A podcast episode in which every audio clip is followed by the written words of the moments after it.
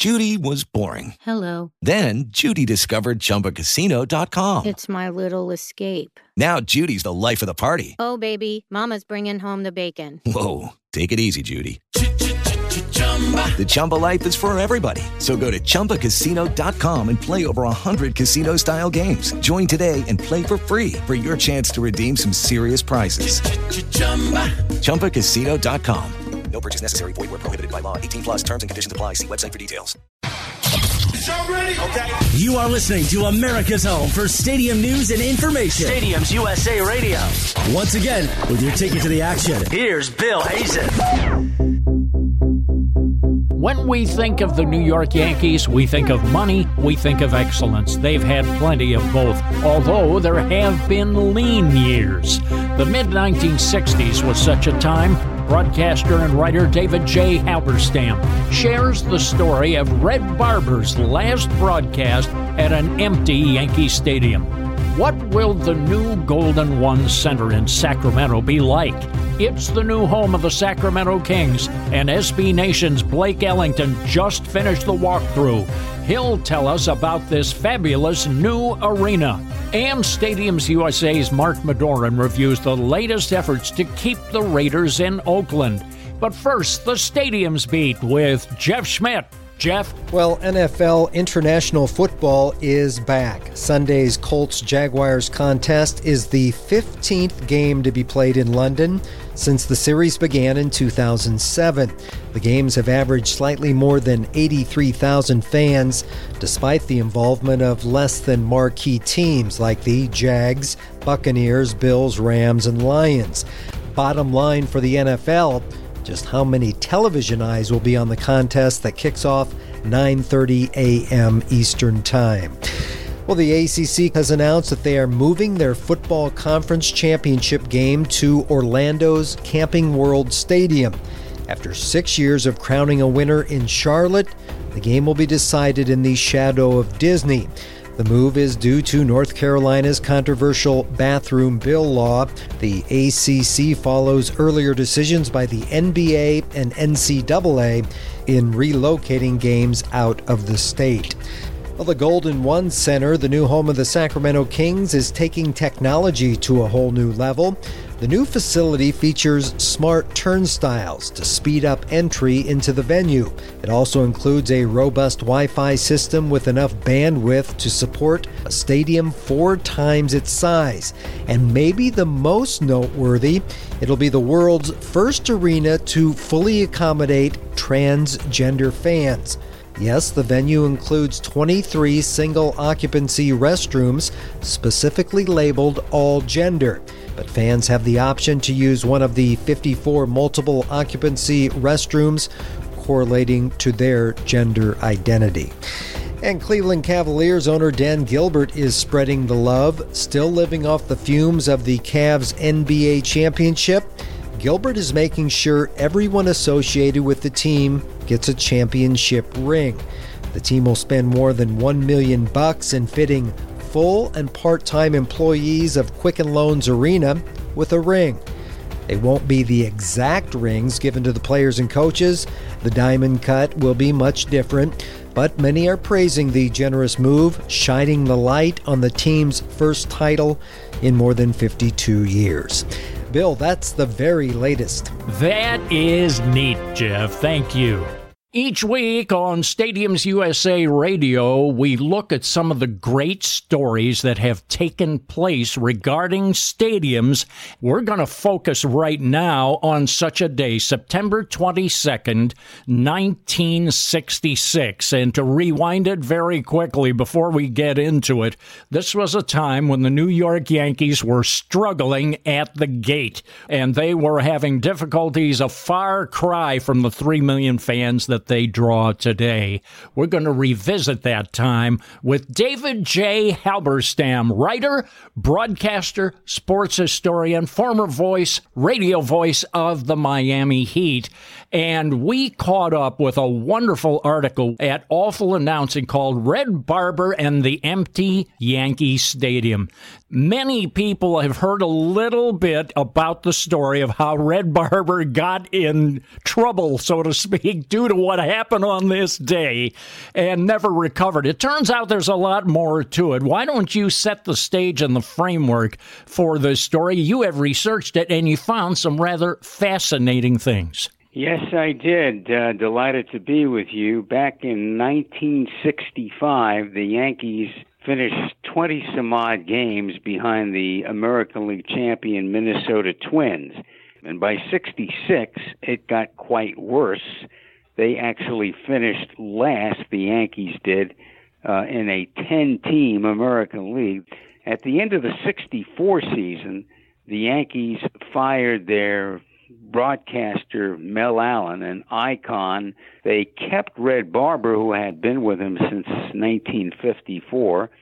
And when Allen was fired, he was replaced uh, by Joe Garagiola, who had many years on air as a baseball announcer on the Today Show uh, on NBC. And uh, it was Garagiola, Phil Rizzuto, and Jerry Coleman, three ex ball players, along with Red Barber. And Barber did not like the idea of the athletes overrunning the booth. He came from the old school and uh, he might have been a little persnickety. He thought mm. that uh, the way you approach a broadcast uh, should be uh, a way that is formula uh, oriented and a way that is rather absolute in preparation. And he didn't feel that these athletes were uh, very well prepared, and everything with Red was preparation and execution. 1966, September, uh, the Yankees had this mammoth stadium, and they were playing in a 65,000 seat stadium, and the Yankees were a bad ball club. And in the days leading to uh, September 22nd, there was a deluge of rain. In fact, it was the largest rainstorm New York had suffered in 33 years. Hmm. Uh, the Yankees had a game scheduled the day before the 22nd, meaning on the 21st, with the White Sox. The game was rained out, and no one thought the game would be made up, and rain was forecast for the 22nd as well. But uh, they said, no, the, the game is on so the game begins with few people knowing that the game was being played. It's before smartphones and, and all the other contraptions. We can find out things immediately. And only 413 people appeared in that mammoth stadium. So Red, knowing the Yankees are going nowhere, he makes a decision that the lack of attendance, the empty stadium, is really the story not the game itself. So the game begins, he talks about it, and then he asks the television director to have the cameras pan the empty stadium, and the Yankee broadcast director, Perry Smith, said, No way. Mm-hmm. There had been rumblings because Barber didn't get along with Garagiola and not that well with Rizzuto either. Barber wanting to know his status for the coming season. His contract was coming to an end. The season had just a few games left. He asked for a meeting with the new president of the Yankees, Michael Burke, who would later become president of Madison Square Garden. But at that time, CBS had just bought the Yankees.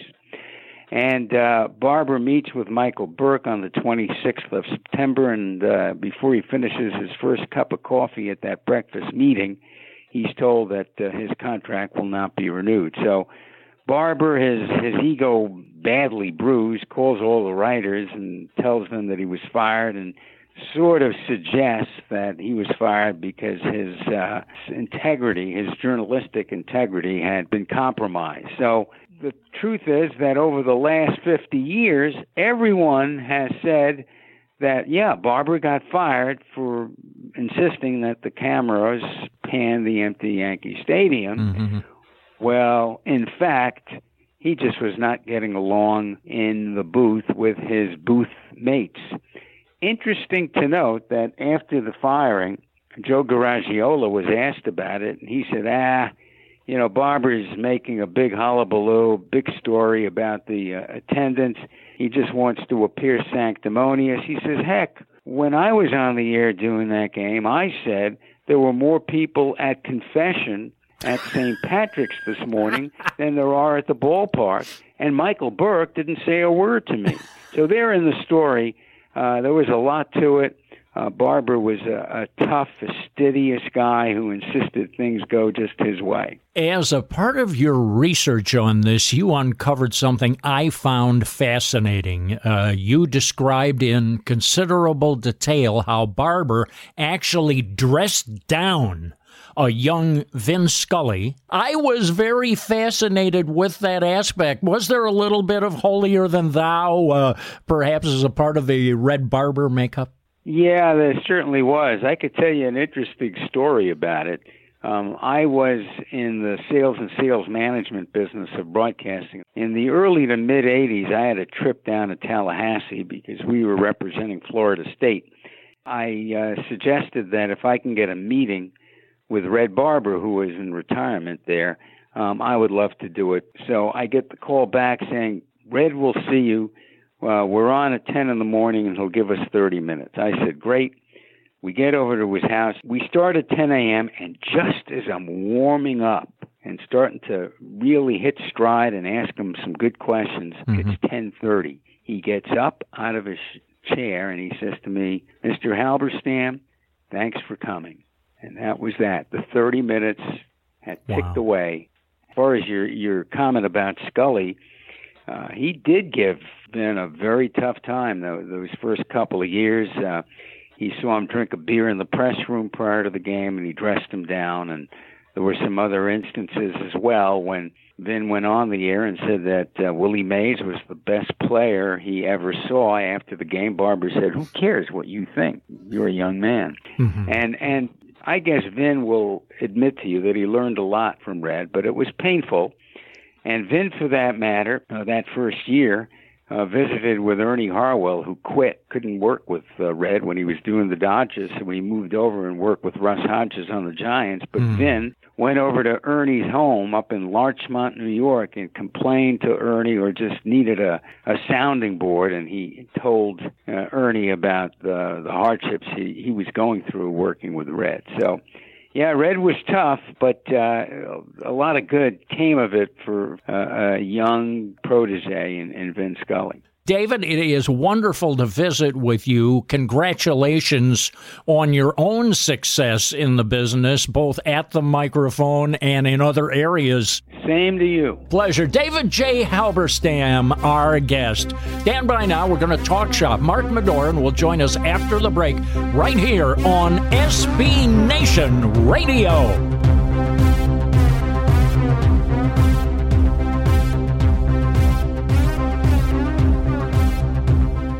How would you like to get all of your favorite NBA teams' merchandise delivered straight to your doorstep? Check out fanessentials.net. All you do is pick your favorite sports team, and every month you get your team's gear shipped right to your door.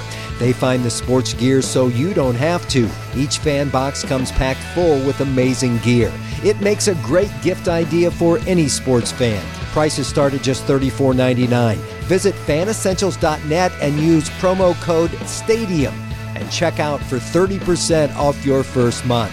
Visit fanessentials.net to get all of the essentials you need.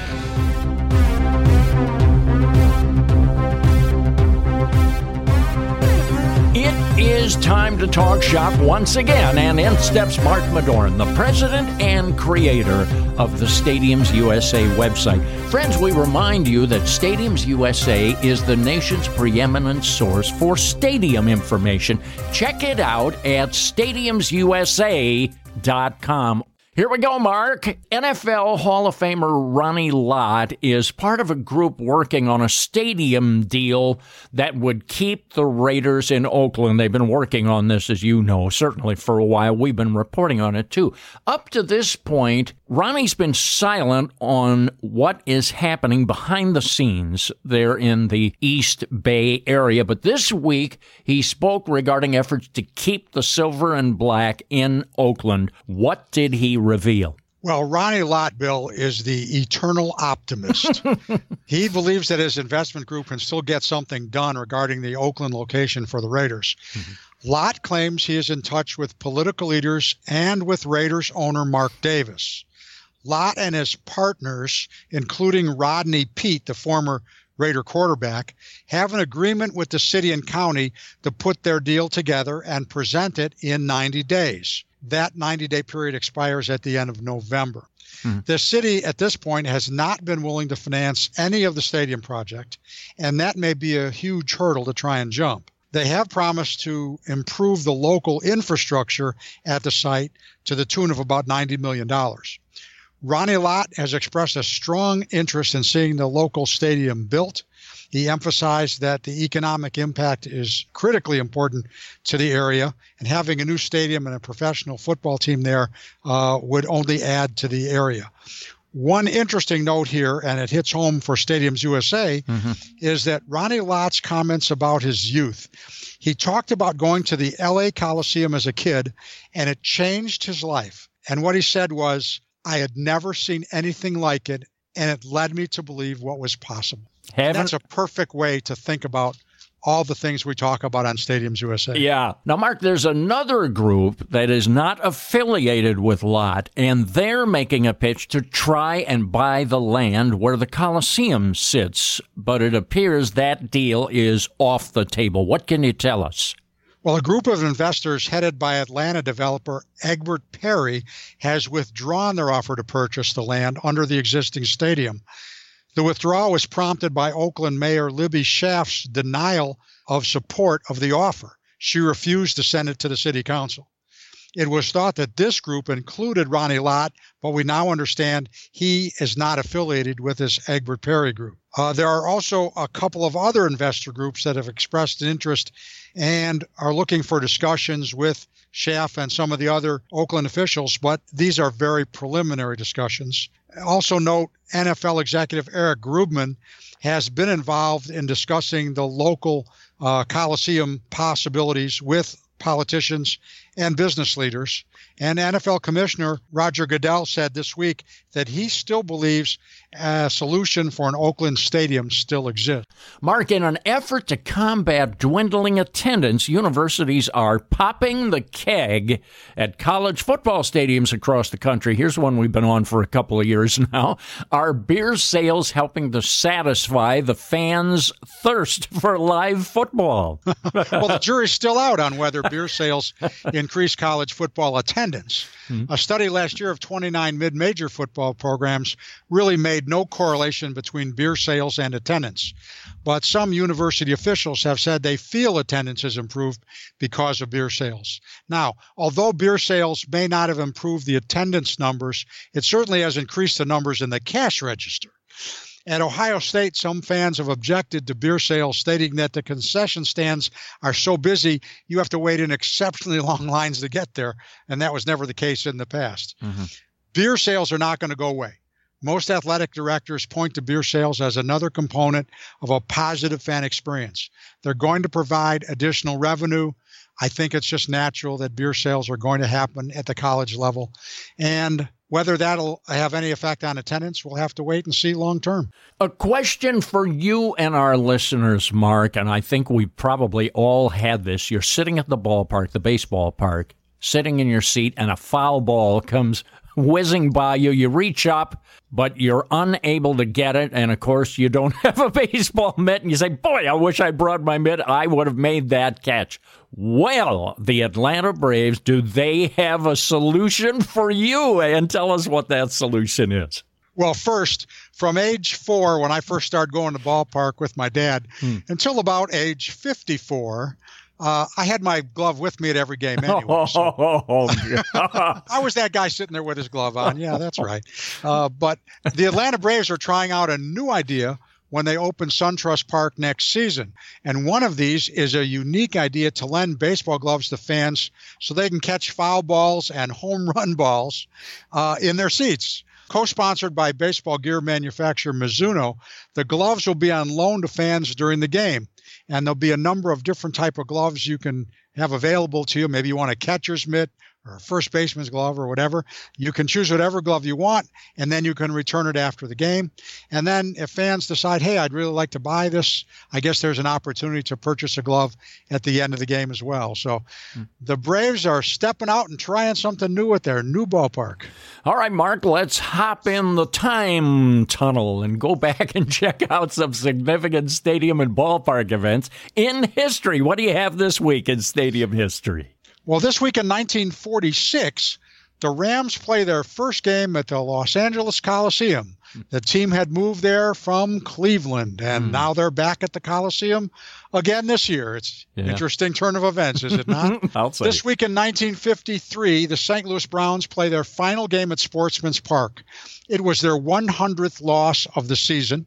The following season, they would play in Baltimore as the Orioles. And in this week in 1990, with a tear in my eye, the White Sox beat the Mariners in the final game at Old Comiskey Park. Wow. Yeah, I remember. And Bill, from our Stadiums USA quiz this week, located at stadiumsusa.com, here's our quiz question for you. All right. The Los Angeles Sports Arena is no longer. It's been demolished to make way for a new soccer stadium. This rock star played at the LA Sports Arena 35 times between 1980 and 2016. He often referred to the venue as the dump that jumps. It was one of his favorite places to play. Can you name the rock star? Here's multiple choice. Yeah. A. Eric Clapton. Yeah. B. Bob Dylan. Yeah. C. Bruce Springsteen. Yeah. Or D. Mick Jagger. You know what? I listen to Stadiums USA, so I know the answer to this. so do most of our listeners, I think, because we had a long talk on this one. Bruce Springsteen is the answer. He loved playing in that building, Mark. He just loved it. Good your memories of the LA Sports Arena, Bill? Well, you know, I did some NBA games out of there. The Clippers played in there for a time. When I worked out of there, it was in the expanded configuration. They were up to about 14,000. And brother, it was jammed in there, Mark. It was tight. They had they were pushing the absolute limit on the place. It really was built to seat about 11. And uh, the lighting was okay, but boy, there were fans everywhere in there. It was about as close of an atmosphere as I can ever remember for basketball broadcasting and everything else. It was a fine building to watch in, though the sightlines were good, single of course. So that uh, affected things. They could only do so much with it. Unfortunately, the building outlived its usefulness. Yeah, well, it got to the point, and of course they couldn't retrofit it with skyboxes. You know, they, there really was uh, no point uh, beyond a certain point. They just couldn't do much. But it, Not economically viable in today's world. yeah, that's it. But it was the toe in the water that got the Lakers out to LA and that got things rolling out there. It was the first major indoor arena. Well, Mark, as always, a pleasure, and we look forward to catching you next week. Enjoy a beautiful fall afternoon at Carter Finley Stadium in Raleigh, North Carolina. Oh my goodness, you're going down deep in the bag for that one. That's good, Mark. Sounds good. I'll do it. NC State football can't beat a fall afternoon there. Oh, you better believe it. Gary Hahn, the broadcaster for NC State, would agree with you on that one. Next up, we'll talk about the Sacramento Kings, the new building that we referred to earlier in this segment. It's called the Golden One Center, and it's very, very exciting. We're going to learn more about it when we return here on SB Nation Radio.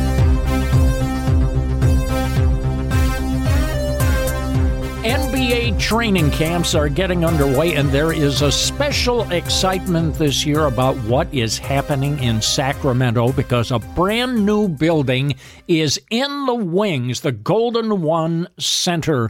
And this arena is going to be very special. We're going to find out all about it from Blake Ellington, who covers the Kings for one of my favorite SB Nation's named sites, Sactown Royalty. They have to love that one. And we welcome Blake now, who just recently, earlier this week, had a chance to uh, take a look and join in the walkthrough of the new arena. Blake, I'll bet you that was an awful lot of fun for you. Tell us what the experience was like. Yeah, I mean it's pretty amazing. I mean, and you have to understand where we're where we're coming from in Sacramento here. I mean, since 1988, uh, had the Arco Arena, which is now Sleep Train Arena, and over the last you know five to eight years, it's really begun to show its age.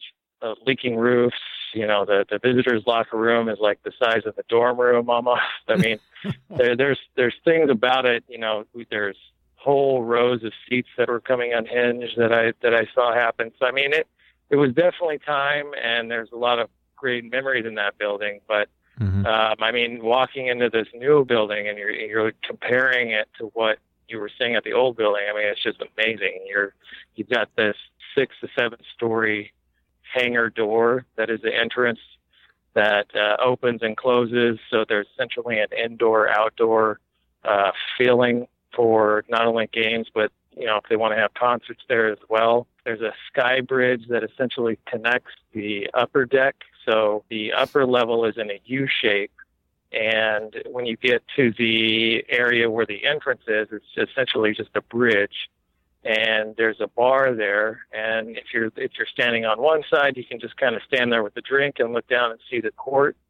And then if you turn around and look the other direction, you're looking out of the entrance, and out of that entrance is like a sweeping view of downtown Sacramento. The design of the building is very unique. Um, and I mean, the sight lines are pretty interesting, which I can get to in a bit. But I mean, it, it's just, it is pretty amazing. Blake, the architecture as you have described it is wonderful. It sounds fantastic.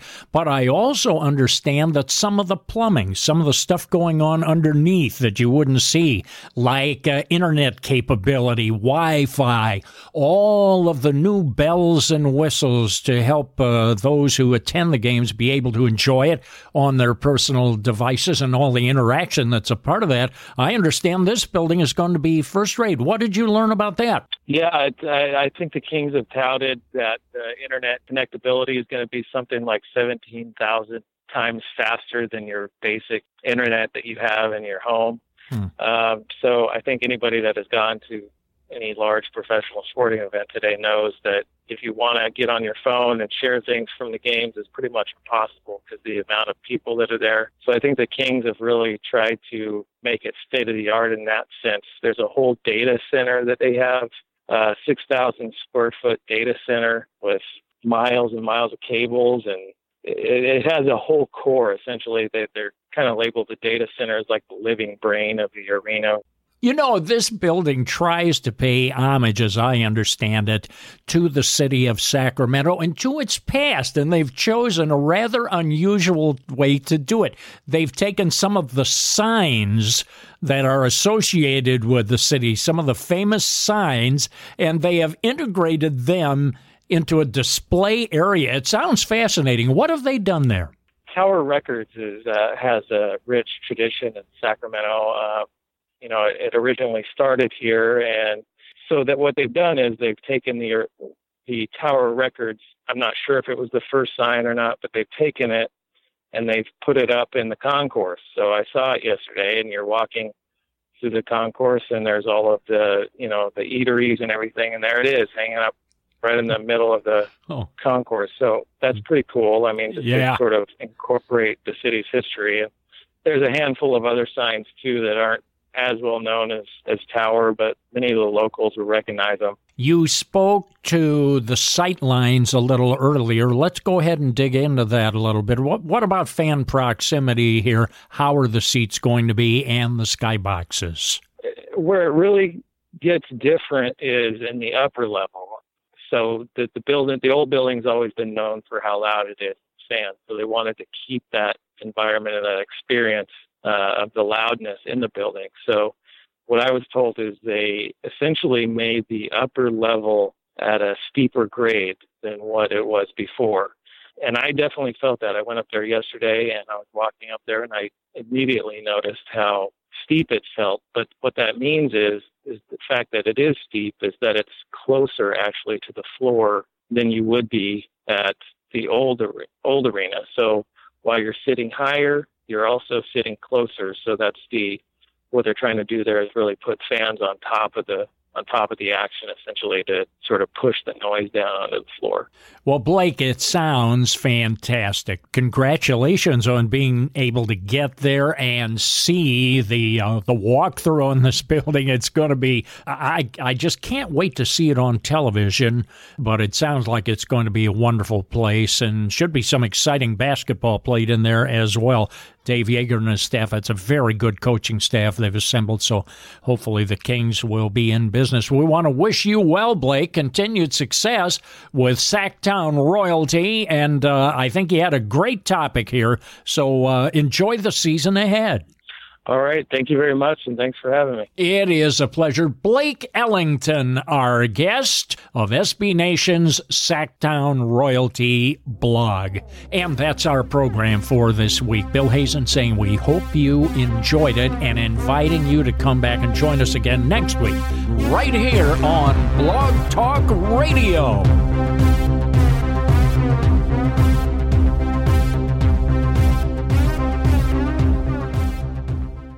Hello, it is Ryan, and we could all use an extra bright spot in our day, couldn't we? Just to make up for things like sitting in traffic, doing the dishes, counting your steps, you know, all the mundane stuff. That is why I'm such a big fan of Chumba Casino. Chumba Casino has all your favorite social casino style games that you can play for free anytime, anywhere with daily bonuses. That should brighten your day a little.